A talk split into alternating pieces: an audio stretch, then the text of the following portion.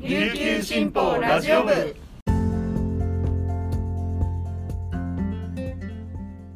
はいたい。皆さんいかがお過ごしですか？今日も琉球新報ラジオ部をお聞きいただきありがとうございます。11月13日月曜日本日のパーソナリティはデジタル報道グループの大城典子が担当します。午前10時半現在の那覇の気温は21.3度。天気は曇り昼過ぎから晴れとなっています。はい毎週月曜日は、えー、上里あやめさんが本来パーソナリティなんですけれども本日お休みをいただいているということで大城が代打で、えー、パーソナリティ務めさせていただきます。よろしくお願いします、えー、沖縄もこの週末からぐっと気温が下がってってですね、え、今車内を見渡すと長袖と半袖の人が半々ぐらいかなという感じです。で昨日は国頭村の奥で17.5度だったり南城市の糸数で17.9度といったりですね各地で今シーズン最低気温を記録したそうです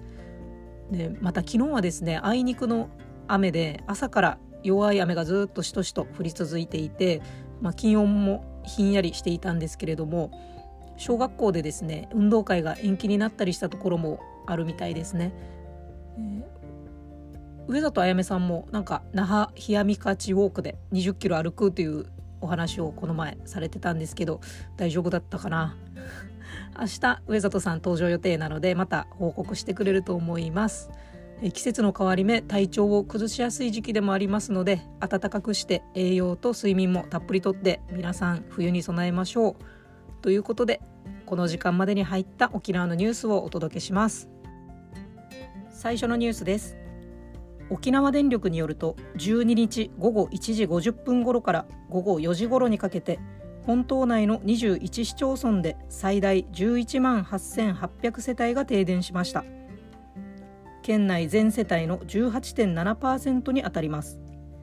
中城村にある吉野浦火力発電所2号機の発電設備が何らかのトラブルで緊急停止した影響ですが原因は不明で沖縄電力が調査中です。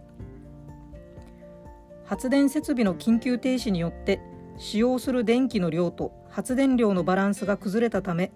系統安定化装置が自動で緊急的に送電を遮断したといいます。県警によると停電時には本島内で100機以上の信号機が機能しなくなったといいます。続いてのニュースです。県立第二高等女学校の同窓生らで作る白梅同窓会が高齢化のため60年余りの活動に幕を下ろすことを決めました。最後の総会が12日那覇市内のホテルで開かれ90代の同窓生ら約30人が集まりました。笑顔と涙で久しぶりの再会を喜び活動終了を惜しみました。今後は遺族やボランティアらで作る白梅継承の会が活動を引き継ぐといいます。同窓会の最後の会長には大城公子さんが就任しました。大城会長によると同窓会の発足は1960年で沖縄戦に動員された県立第二高等女学校白梅学徒隊の学徒らを追悼する白梅の塔での慰霊祭をはじめ戦争体験の継承活動に取り組んできました。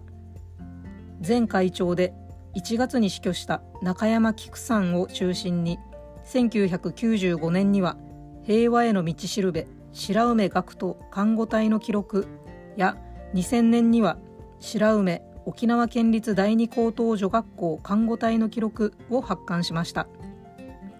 白梅学徒隊を含む9つの女子学徒隊の発信や平和活動にも力を入れてきました。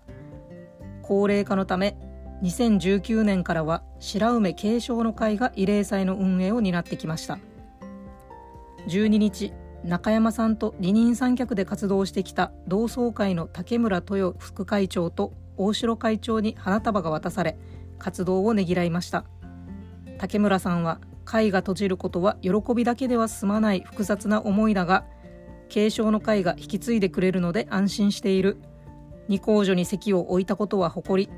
ここまで来られたのは若い方たち継承の会の励ましがあったからと涙を拭いました。続いてのニュースです。サッカーの第102回全国高校選手権県大会決勝が小金の森公園陸上競技場で行われ名護が PK 戦で那覇西を下して初優勝をつかみました。前後半80分と延長前後半20分でも決着がつかず PK4 対3で制しました。名護は12月28日に東京で開幕する全国選手権に県代表として出場します。この日の決勝では前後半ともに那覇西が主導権を握り多くの時間帯でボールを保持しましたが得点にはつながりませんでした。名護はゴールキーパーを中心に堅い守備で粘りを見せカウンター狙いでゴール前に迫りました。